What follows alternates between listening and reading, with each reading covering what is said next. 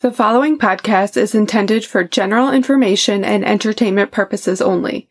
It should not be substituted for professional medical or psychological advice. Before beginning or changing a treatment plan, please consult your local healthcare professional.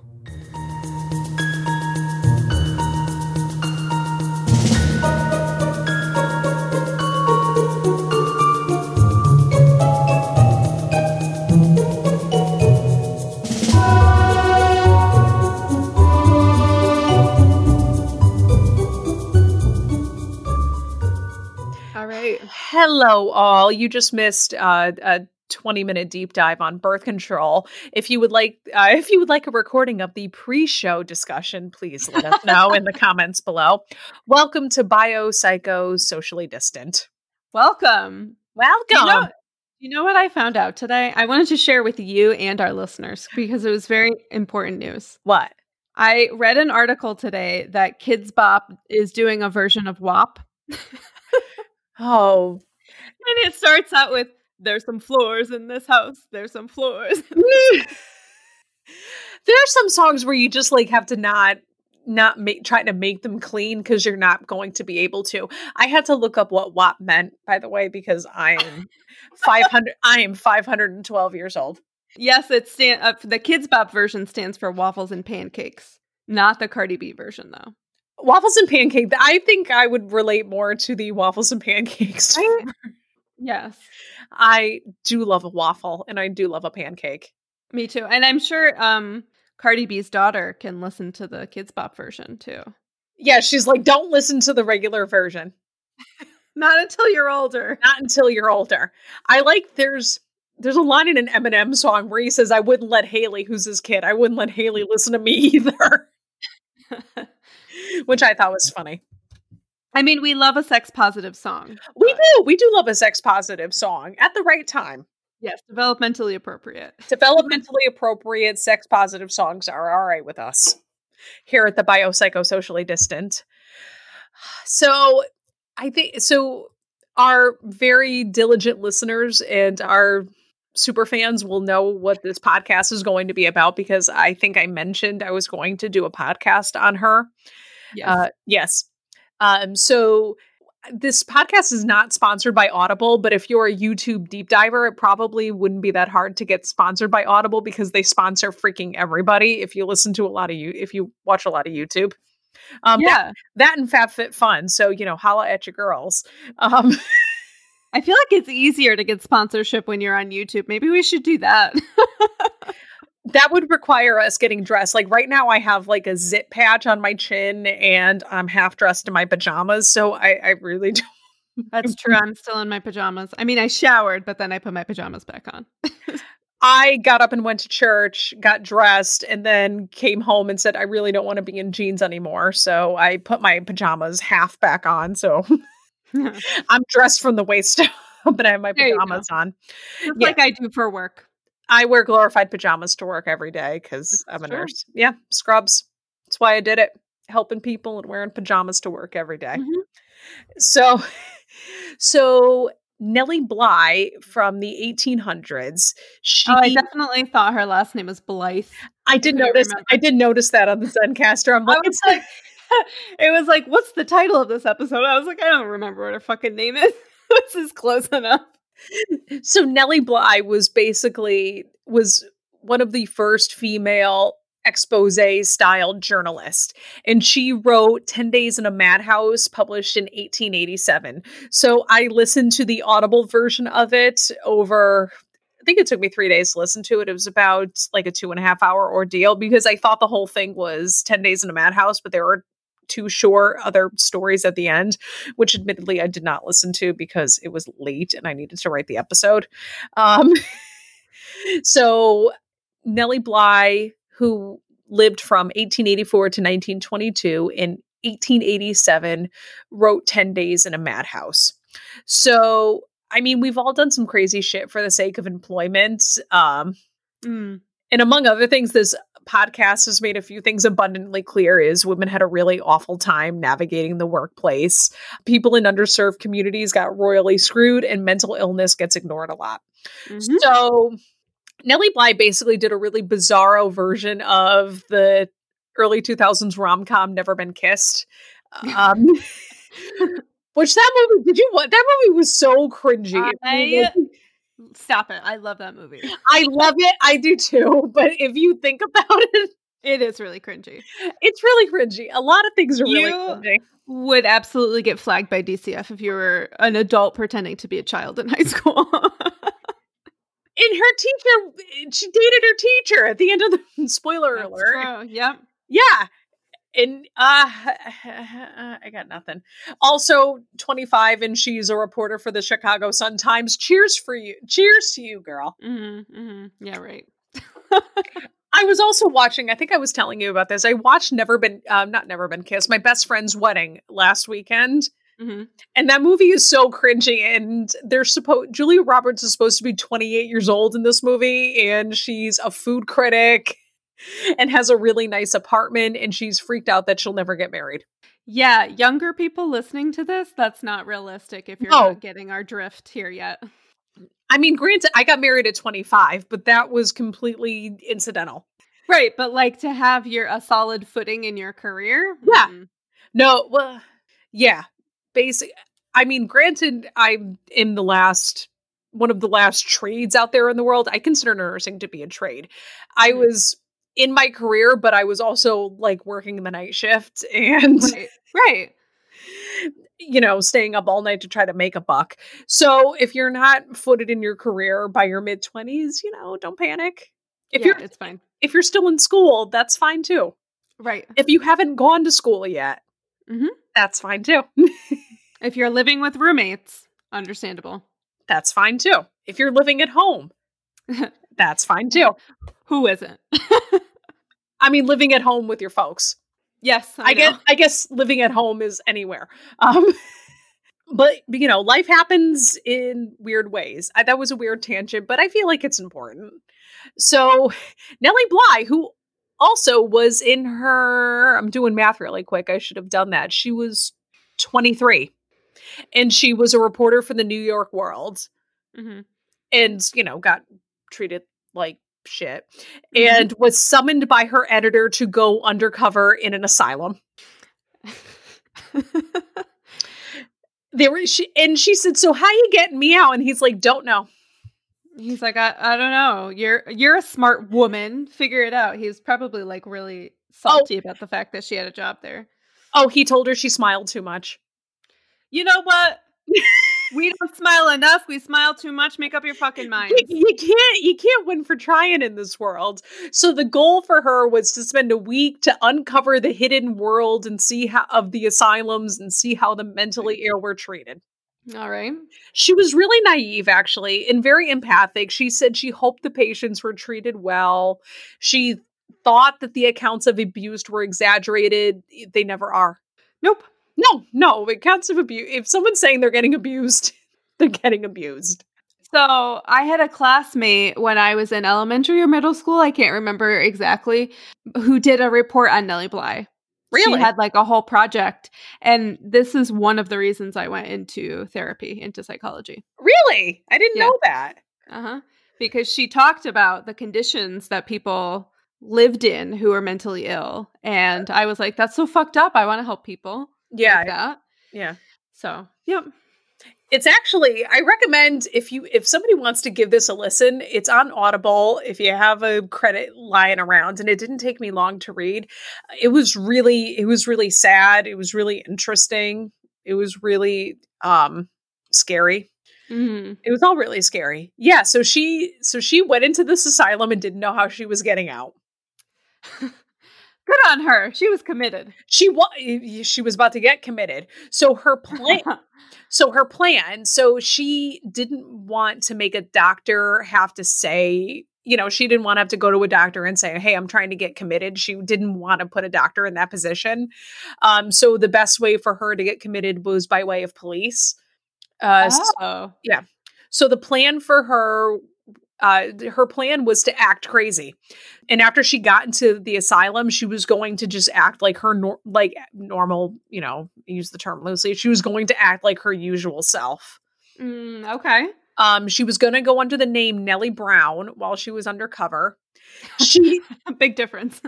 actually they do i was i was watching something about the witness protection program and they say if you do have to change your name you should keep your first name the same and the in your last name just change uh you should keep the first letter of your last name the same because you're more likely to respond to your name oh yeah that's true so she reminds pra- me of the episode there's an episode of um Family Guy. I can't remember where Peter is because I haven't watched this in a decade or so. Right. But um he's trying to come up with a fake name and he's looking around the room and he comes with, up with Peter Griffin because a griffin flies through the room. oh, that's funny. It's like the episode of the Brady Bunch, George Glass. yes. George Tropicana Glass. Yes. George, uh, what a nice name. Is he Cuban? Actually, speaking of, she she pretends she's Cuban, but we'll get to that. Why is um, how she gets them to think she's insane? They're like, well, she's Cuban, let's lock her up. Unfortunately, well, I'll get to all that. Okay. She she practiced her crazy eyes in the mirror. she wore some old clothes, and her plan was she was going to go to a boarding house and act crazy. So she went to the temporary house for females, number 89 on 2nd Avenue. Okay. So she went to the boarding house, paid for a night, said she was looking for work, and she started to just say she was afraid of the other boarders and that the other boarders were insane, which was a very interesting tactic.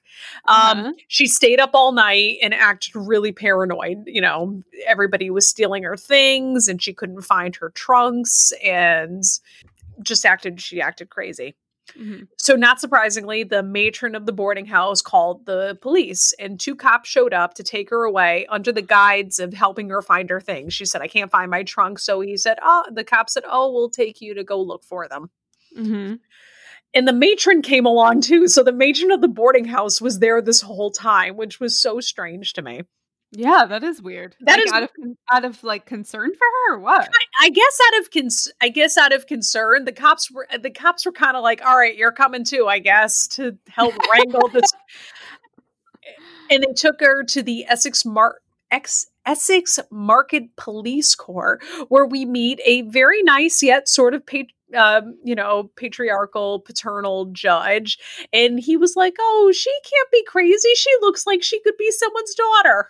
Uh, and Nellie was like, I don't know who I am or where I came from. The judge like, like said, Well, she doesn't look crazy. She must have been drugged.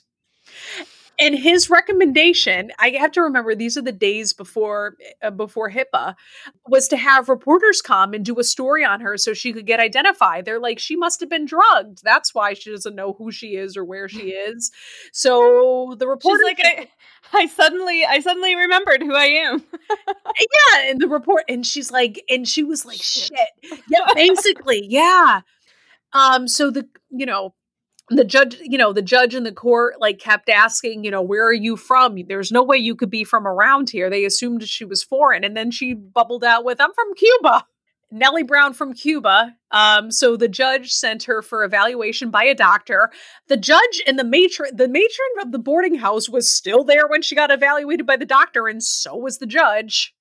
So she was evaluated and the doctor was like yep she was drugged. She must be on belladonna. Oh. Yeah. Interesting because the judge was there saying, I think this woman was drugged. And the doctor was like, Yep, sure. Yep, definitely. So they put her in an, they decided to commit her. So they put her in an ambulance. So Nellie arrived to Bellevue, Bellevue Hospital in New York City on the insane pavilion. That's what it was called. And she spent about three days there. Like I, I kind of pieced together that it was over a weekend. Like they couldn't get her into an asylum, so they put her in Bellevue for holding over the weekend. Oh. Um, she saw a bunch of doctors. A doctor thought she was a prostitute and said that she was a hopeless case after assessing her for about five seconds. And she was like, "Excuse me, what's wrong with being a sex worker? What is what I think you mean, sir?" She was like, "Nope, not a prostitute, not a sex worker." Um, but her experience at Bellevue surpri- wasn't awful. All right. The, the, staff was fair. She said one of the nurses was really nice to her. The doctors were sort of, mm, you know, f- fair. One claimed he knew her, another was really flirtatious. Um, and she remarked the assessments didn't vary from patient to patient. Like they said, okay, are you hearing voice? You know, are you hearing voices? Mhm. And she was like, yeah, sure. um, which I will defend.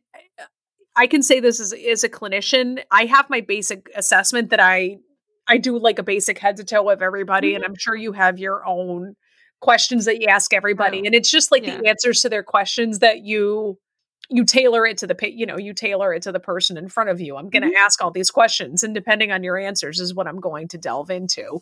So I don't think that that was terrible, but if they didn't ask any sort of follow up questions or any anything else. Um, there were three other women on the ward with her. Uh, one was there because she was overworked and seemed perfectly sane, and she was there because she worked too hard. And the other two, she said, you know, she con- conversed with both of them, and they were they were mentally ill. Okay. Um, the food was shitty, and they couldn't turn Unsurprising. yeah. and they couldn't turn the heat on until October. And I think this was happening in September. And as we know, she they're in New York. You can't make date rules based on weather. You can't. What do you mean? Like you can't say we're not going to turn the heat on till October. Well, it could freaking snow in September. Right. Exactly. They still have that rule, though. Well, it's not that you can't turn it on. It's Mhm. that it, ha- it has to be turned on by November first. I think something like that. Huh. Um, is at least in the state of Connecticut. Um, so if you have a building where the heat is controlled from a central location instead of like in every apartment, the heat has to be turned on by November first. It's illegal otherwise. Just in case you need that information, Really? legally, folks. Yes. I didn't know that. So this was sort of the opposite that they wouldn't turn the heat on until October. They're just stingy. Yeah, stingy. On Monday, she boarded a boat. and that's when shit got real. So she w- was in Bellevue, which is on the mainland in New York City. Um, and she was going to Blackwell's Island, which you might have heard of, is a place that they placed uh, mentally ill people. So Called it like let's let's take all of these dissociative people and put them on a boat. Great. And she called it an insane place you'll never get out of. And it was home to 1,600 insane women. Wow, sixteen hundred. I guarantee you, most of them were completely fine. Correct. Spoiler alert. So, to use Nellie's word, she arrived to Blackwell Island and it was a tomb of living horror. Wow. She walked into the building and said the odor was absolutely repulsive. Patients were yelling, begging to be let out, and Nellie was admitted there without ample trial. Her personal belongings were taken from her, and she was admitted right away. You know, there was no laundry list of questions. Now I feel like we need to verbalize to get admitted to a psychiatric facility, you have to basically fit into three categories. And you correct me if I'm wrong. You have to be a danger to yourself, a danger to somebody else, or gravely disabled. Yes, I'd say that's pretty accurate. That's And well, I mean, nowadays you have to really make an argument with the insurance as well. But yes, that's the basic criteria. You can't just like walk in and be like, "I'm sad," and they'll be like, Right. "Well, here's a box of tissues. Go home." right. There's a there's a big push for you know even intensive outpatient and keeping Right. people in the community. That's sort of the name of the game with healthcare, both physical and mental healthcare now. In these in this era up until honestly i want to say the 1960s it was so focused on institutionalization yes, of people exactly. um, Mhm. now it's completely the opposite in our state of connecticut i spent part of my clinical at the uh, at a very large um, psychiatric facility associated with a tertiary medical center and it the inpatients I was very little was again very focused on outpatient, but they kind of told us a little bit about the history and people would live there for years and years and years and years. It was like a small, it was like a gated community. And of course, these were for very fortunate, well-to-do folks. And the facility Nellie was at was for very disenfranchised people. As I will say, um, she was admitted, a woman that was there with her was German, couldn't understand English. The doctor asked a nurse who was German to interpret her. The nurse refused. The patient was admitted without assessment. The nurse refused. Why? Uh, yeah, No, just, yeah, I'm gonna take No, actually, yes, yes. Basically, the nurses were pretty cruel. Um, she goes, "No, I'm not interpreting," and the doctor's like, "Okay, fine, I'll just admit her." She was German. She spoke the language. She wouldn't interpret, and, and not that it was her response. You know, not a, that it's her responsibility. Yeah, but how, no. I mean, how difficult is it just to ask someone like determine if they're oriented to person, place, time. You know what I mean? To see if Right. they're with it. right. And the German woman was pretty with it, actually. We'll find out. Mhm. Um, Nellie finally gets assessed by a doctor and a nurse. By the way, she's five foot five and 112 pounds. Um, the fact was actually very hard to come by because the nurse was flirting with the doctor, and the nurse's move was to pretend not to know how to measure things. Fucking ew. I can't read suddenly. Uh, yeah. Oh, I don't know how to work the measuring tape. I that that ain't sexy. There's nothing sexy about that. Unless she was like, um, can we use this to measure something else later? Basically, that's basically how the conversation went. Nellie's like, "Can I go?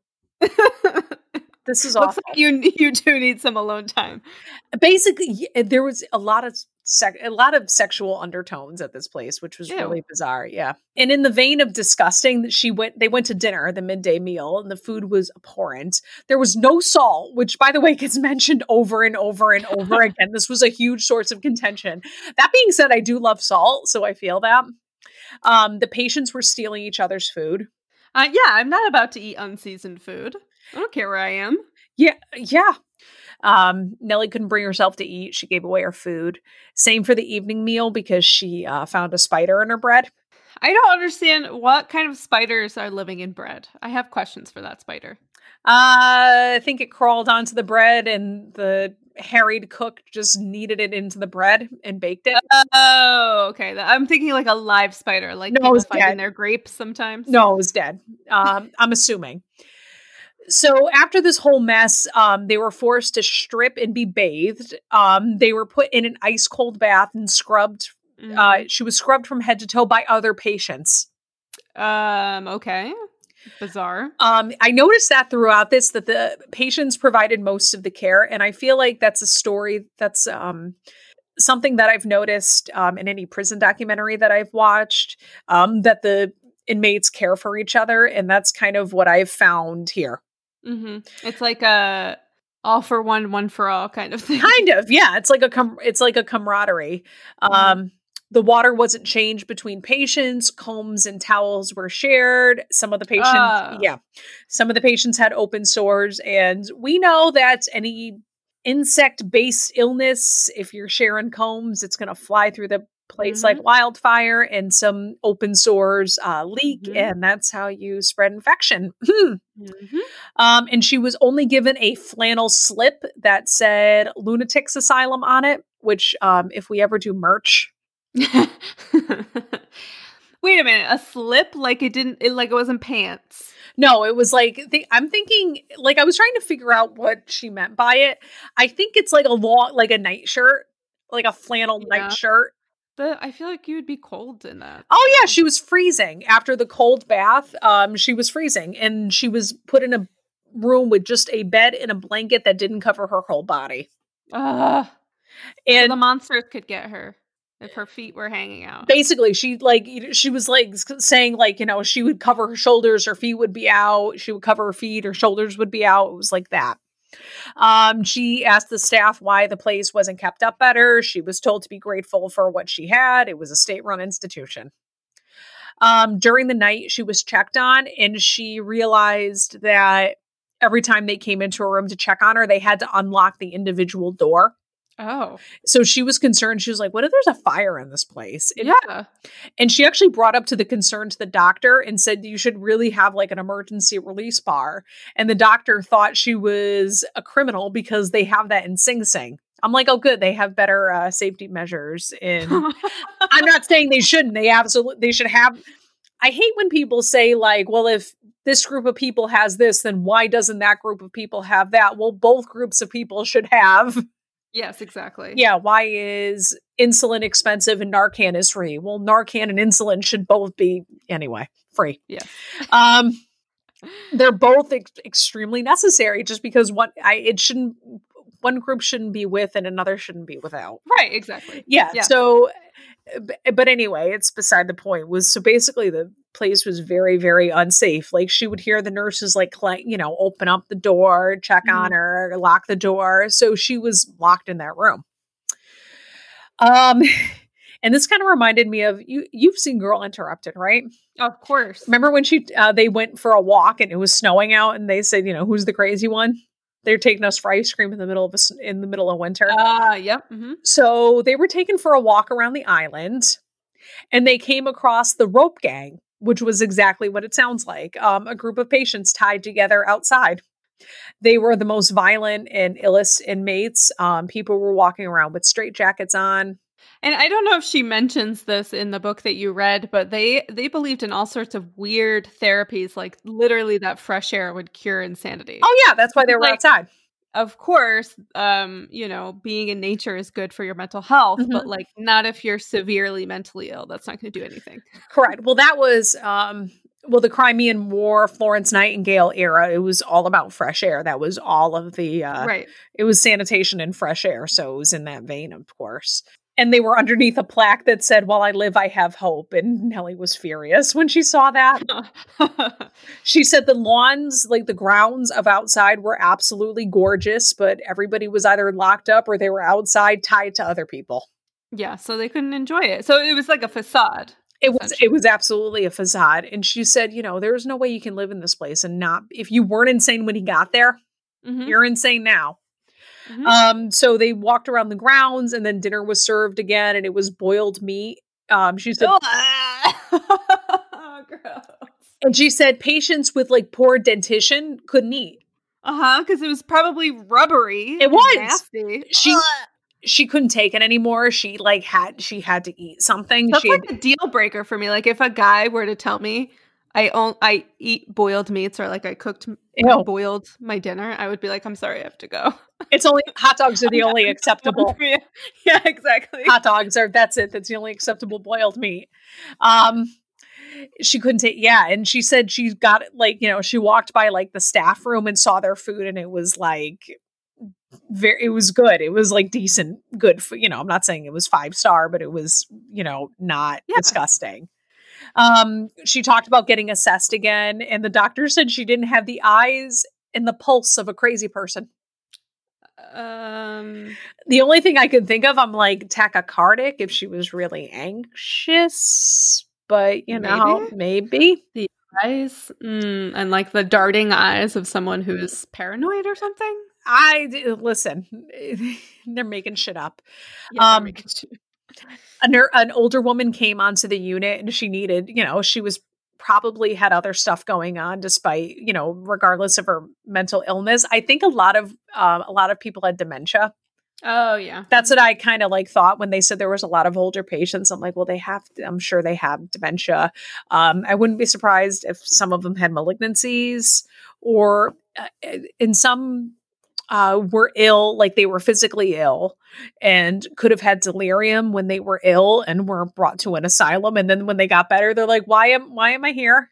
Mhm. um because that's very common with a lot of illnesses if you have a high fever fever if you have um, an infection sometimes it can really um your you know mentation can suffer and as soon as the infection uh, resolves you're Well- better ICU psychosis. Yeah oh oh my oh yeah Severe illness as well as being confined in one place. I mean, of Uh, course you're going to seem insane or you're literally going to have psychotic symptoms. Um, IC and a word on ICU delirium. I actually had someone in my life um, have ICU delirium, and part of it comes from not knowing day versus night. Yes. Um, Good point. Which a lot of these people probably didn't. right. And he actually uh, he was awake for a very very extended period of time, and is thankfully doing much better now. But it's uh, it's very very very real. Mhm. Um, think of yourself if you don't sleep well, or Yep. or you pull an all nighter, you're not you're not yourself. or you um, can't orient to person, you know, time. That you don't know what day it is. You really don't. Right. I don't know. Or why you're there, how you got there. Right. You might not know if you became unresponsive and you woke up in the hospital. That's going to be news and a shock to you. hmm Um, And then they're going to be like, you were in a coma. It's the year 2020. go no! go back into the coma. Just go back into the coma. It was better that way. Um, knock yourself out again. Um, so this, yeah, so an older woman came. She needed a lot of assist, uh, assistance. Uh, had a poor performance status. The other patients had to help her. The nurses basically bullied her. Mhm. Um, another patient came in. It seemed like she was mentally just very simple. The nurses made fun of her, slapped her, choked her, beat her in a closet. Um, blacked, you know, they left marks on these people. People had handprints um, on their throats. Um, Nellie became an advocate and complained about the lack of food, clothing, beatings uh, to the superintendent. Wait, she complained about the lack of beatings. lack of food, lack of food. I'm just joking. I'm just joking. Uh, and uh, she was threatened by the nurses. Mm-hmm. Uh, know, nurses aren't really the nicest people I've heard. well, you know, Like, I, I understand this is like a power dynamic. And Sure. There's probably a million reasons why they're doing this, aside from the fact that they know they can get away with it. But Mhm. Why go into this a helping profession like this if that's how you're going to treat people? I feel like in this era, it was um, one of your few jobs as a woman. So even if you epically should Yeah, not be true. a nurse, you did it for You the money, have- yeah, you could be a nurse or a teacher. Pick one. basically. And now, listen, nursing school is so hard to get through. If you're doing it for the money, you're not going to get through it. Right. Uh, so yeah, in the next chapter, Nellie kind of talks about the other patients she met on the ward and how they were treated. Um, one woman was committed by her husband for being attracted to other men. yellow wallpaper, anyone? Yeah. Uh, the nurses told her to flirt with the doctor. Yeah, there was a back in the day. Um, oh my god, I was gonna say necrophilia. Yeah, what's the what's the word for not necrophiliacs? Have No. something wrong with them. What's the word for somebody who's sexually promiscuous uh, when they're obsessed with sex? Uh, I just, uh, oh, a nymphomaniac. nymphomaniac. Yeah. Nymphomania used to be a diagnosable mental mental illness, but now Yeah. it's just kind of like, no, you just have a high sex drive or you like to have sex. Like that's not a bad thing. Yeah. Good for you. As long as Um, you're safe. Nothing wrong with having a high sex drive. And there's some people that have a low sex drive. That's fine too. Right. And it's um, all relative, to be honest. Sure. It's all relative. Yeah. Define. Yeah. You have to, it's all a matter of how you define it. Um, another woman was being committed for being overworked. She actually asked to go to the poorhouse. Same. Um, she actually asked to go to the poorhouse. She said, you know, I just want to, because that was the time where they had poorhouses, and she was sent to an asylum instead. Um, a cook was sent after she lost her temper at work. Uh-huh. Uh-huh. Who Um, hasn't? same. Um, a patient was another uh, another patient was physically ill. Again, you know, and was brought to the asylum because she had mental status changes during her illness. She was thrown. She's like, she's like, I just asked my husband for a Pepto Bismol, and uh, here I am. yeah. Oh God. She was she was super sick, and then they threw her in the cold bath and onto her bed, and she was found dead the next morning. Hypothermia. Oh yeah. Um, and she was already probably she was already sick. She was still convalescing, and um, that just did it. That that really sent her over the Right. edge and caused Mhm. her to die. Mhm. Um, body was taken out in a in quick, hasty fashion. I'm sure. Yep. So that the Um, other patients didn't see it, right? Oh, they didn't care about that. They just wanted to cover it up. Mm. Um, many of That was the um I don't know if you've ever heard of the I can't remember which hospital. It might have been was it Danvers? I don't remember. Um there was a hospital where they used it for a tuberculosis ward and they had underground tunnels where if the patients died in order to not to lower the morale of the other patients, they Mhm. would like whisk the bodies away through this underground tunnel. they still do And- that. And they made a horror movie about it. I believe like, it. the, tu- the tunnel or something. I don't know. By I- the way, yeah. Really, really want to start a horror movie podcast, but need to find a co-host that loves horror as much as I do, and it's hard. Not that it wouldn't be funny because I don't like horror and you like horror, but still. Uh, What else happened? Uh, many of the women didn't seem insane, she said. You know, they Mhm. kind of blame themselves for being there. Oh, and uh, Nellie was told to take medication, didn't know what it was. She was going to refuse. Um, a doctor was going to do meds against will, as we would call it now, which means they Mhm. would inject it into you. Mm-hmm. So she was, you know, so she kind of weighed her options out. She took the medicine and purged good. um out of fear her. yeah she was out of fear of being incapacitated oh my gosh and while she was there um there were a ton of reporters Really, just wandering around. Um, yeah, because just like the judge had said earlier, you know, doing stories to try to, you know, find people, you know, try to find the families of people. Okay. Um, so a reporter showed up and asked to interview her, and she knew who he was. And she kind of like said, you know, she had a moment alone with him and she said, Don't give me up. I'm, I know, I'm, oh, okay. Yeah. yeah, she's like, I'm not committed. I'm doing a story. Like, basically, she kind of bubbled, you know, got out the message to him. But that's so, I couldn't imagine, i couldn't imagine like a reporter sitting in the hospital right now, you know, obviously with, you know, patient privacy laws that are now on the books, but it's so crazy. Um, It is. yeah. So Nellie called out the staff, was transferred to another ward, which was usually done by means of punishment, but the ward that she went to was kind of less violent, although a nurse did call her a hussy. I mean, I've been called a hussy, I'm sure. I mean, who hasn't? but still. Um, and she and Nellie was released. Um, I guess the ed the newspaper uh, hired a report, uh, lawyer to get her out. Oh. Um, saying that they would assume care for her. They didn't like try to say no, she's perfectly sane. They just said, yeah, she's still crazy. We'll take care of her. so they didn't give her up. No, no, no, no. So um so Nellie got out. She ended up staying for about a week, um, plus the couple of days that she was at Bellevue. But the main thing w- that happened was at Blackwell's Island. Um, Okay. so about a month later, she was, you know, she wrote the article and they did a grand jury investigation of Blackwell's Island. Mhm. Unfortunately, they were tipped off that the investigation was going to happen. So they fixed everything up. The facility looked shiny and new. They Mhm. had nice bathtubs. They got fucking salt. The bathwater. yeah, they she said that. She goes, they get salt now. The But what bath- about pepper? Where's my pepper? Where's my garlic powder? I, I think we just have to be happy for the salt. Um, the food was better. Um, the bath water was changed. The bathtubs were clean. The bathrooms were clean. Um, they had a patient. Actually, the patients that Nellie interacted with, they had them scattered. Like they had them put onto other hos- in other hospitals, on other wards, so they couldn't testify. Which why would they be worried if they were insane? But you know, Mm-hmm. Um, one of the patients that did testify was medicated before her testimony. Mm-hmm. Um, so they couldn't really close down Blackwell Island because, you know, they kind of made changes. But the jury did see that Nellie's complaints were very valid um, and they trusted her. And they ruled that a million dollars should be added to the budget for taking care of the mentally ill. Mm-hmm. Good.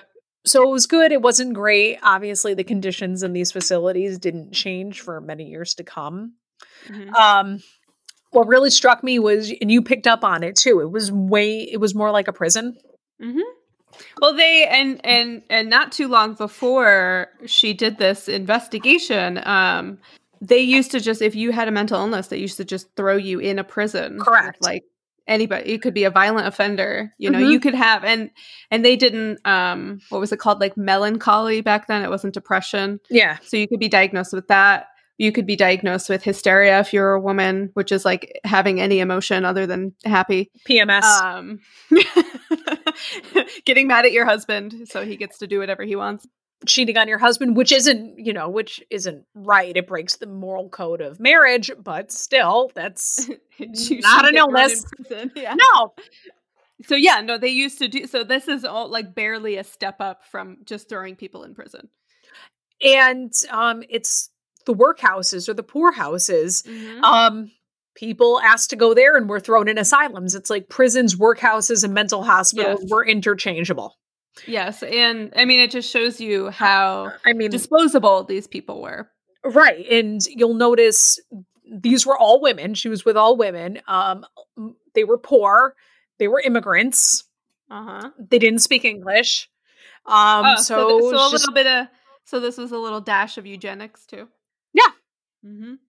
yeah. So it just goes to show who the system favors. It's who we Mhm. always knew the system favored. Um, Mm-hmm. it's white straight guys. Uh, spoiler alert. Spoiler alert. Spoiler alert. no one. it's always always the same group of people um just a gross misstep of power even nellie having to do the story we don't know how we're getting you out of here we're just gonna really hope for the best Good luck. Good luck. Suck it up, Buttercup. Um, Uh, so But- this is. yeah. I'm sorry. no, You- go, ahead. No, I said no. That was uh, that was all I was going to say.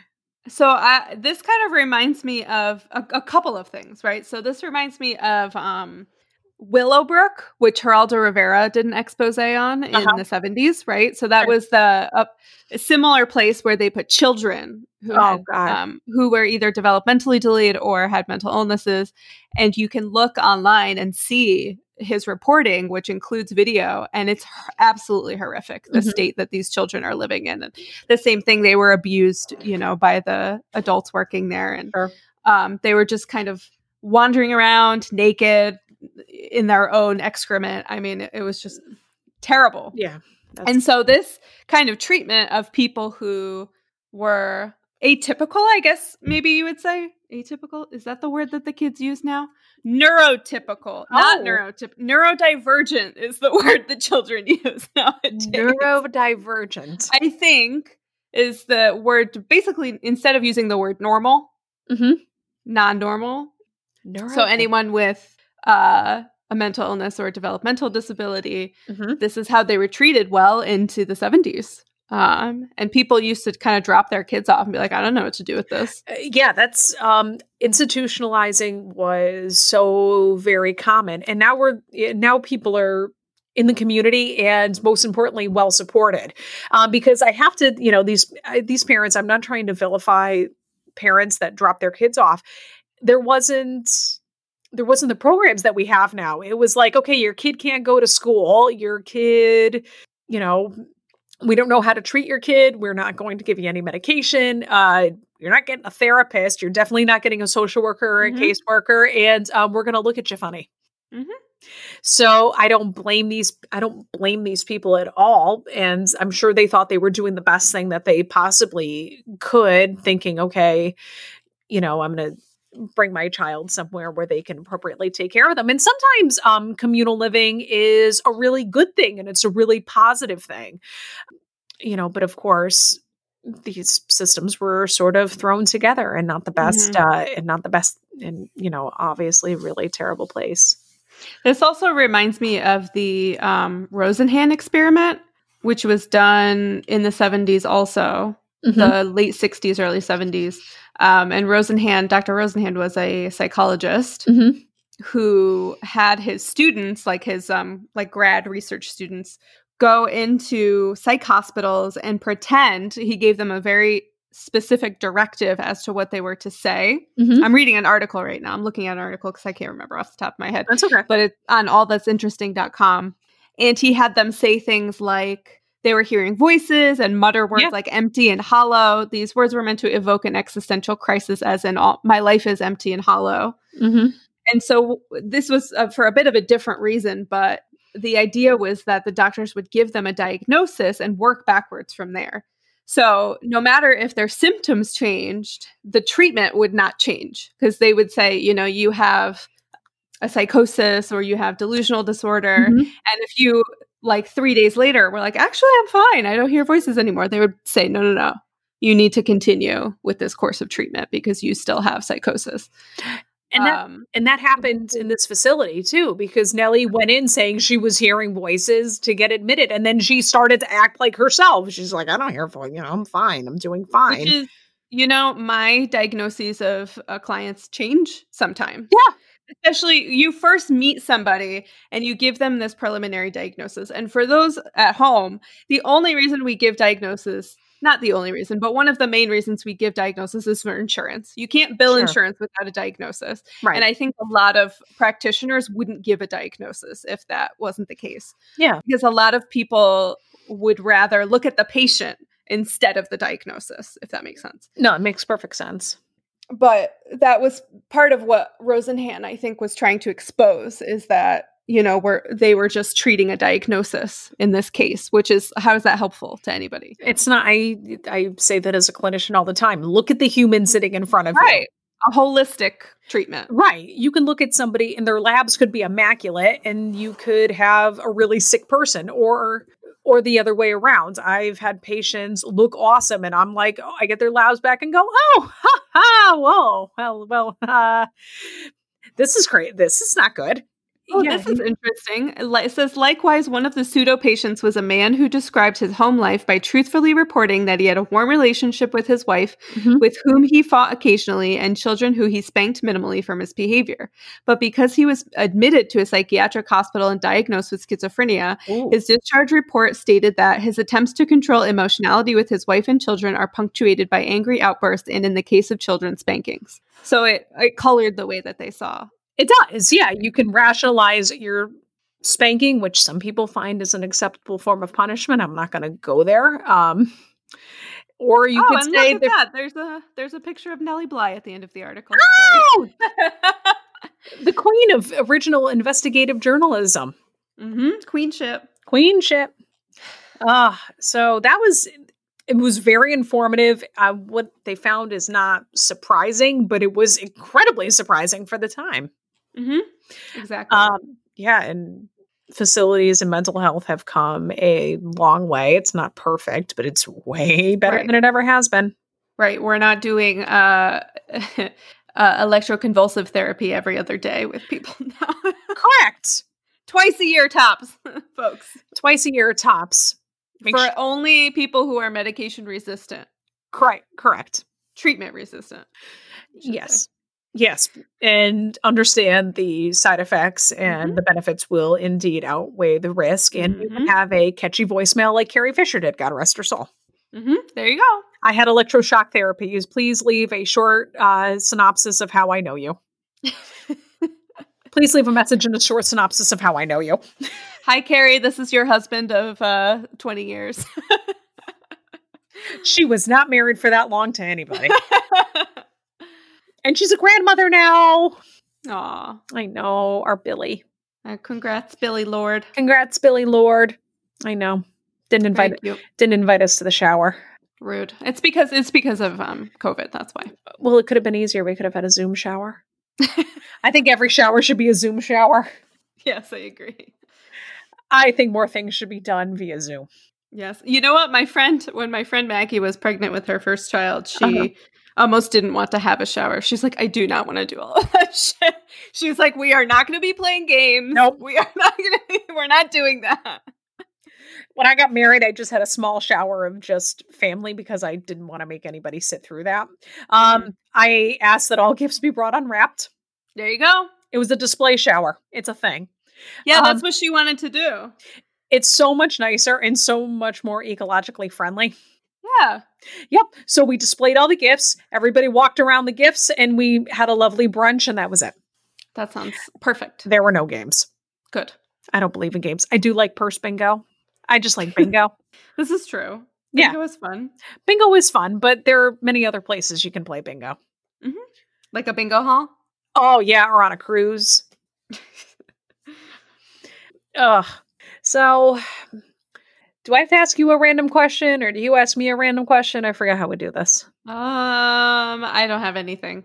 You don't have anything, so I got to dream something up. What's your favorite Halloween movie? Girl, you're really gonna ask me that question?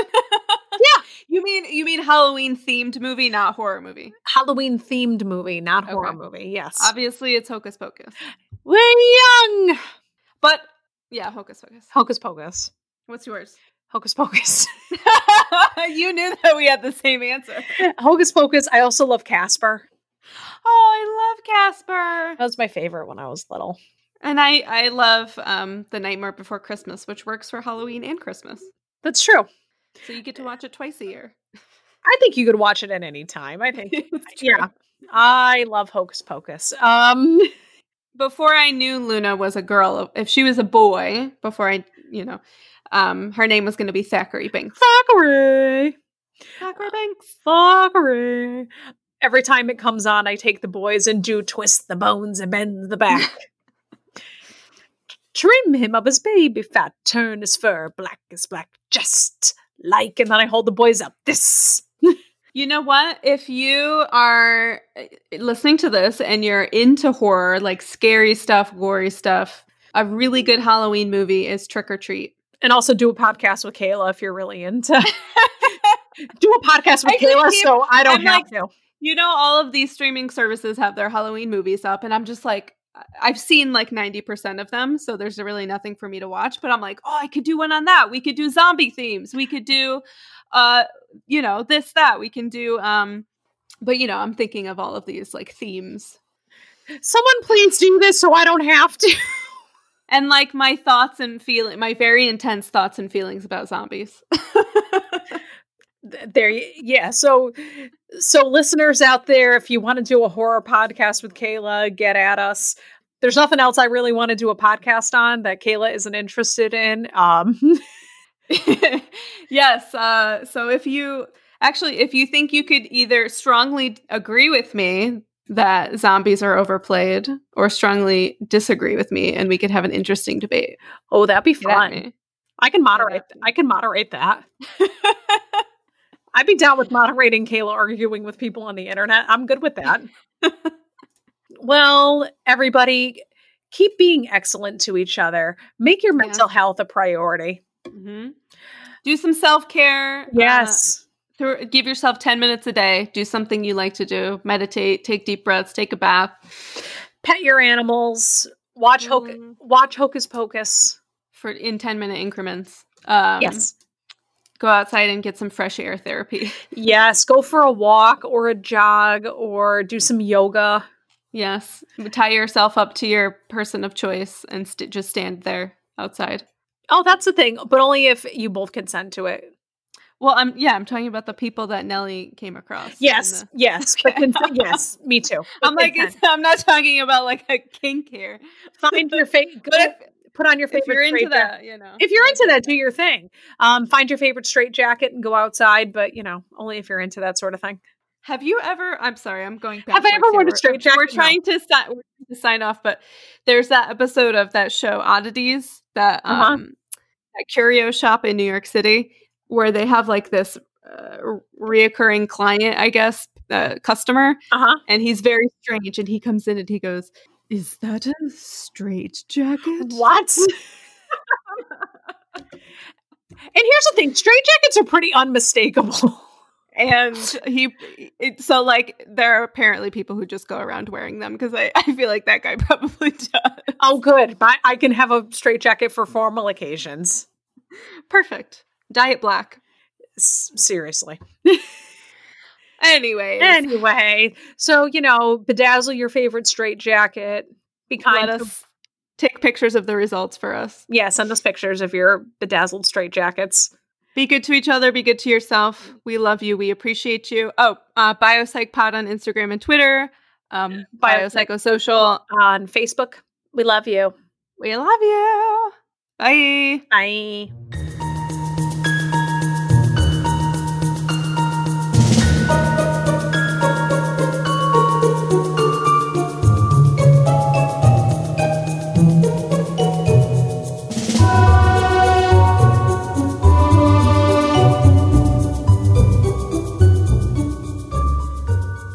There's some floors in this house. There's some floors in this house.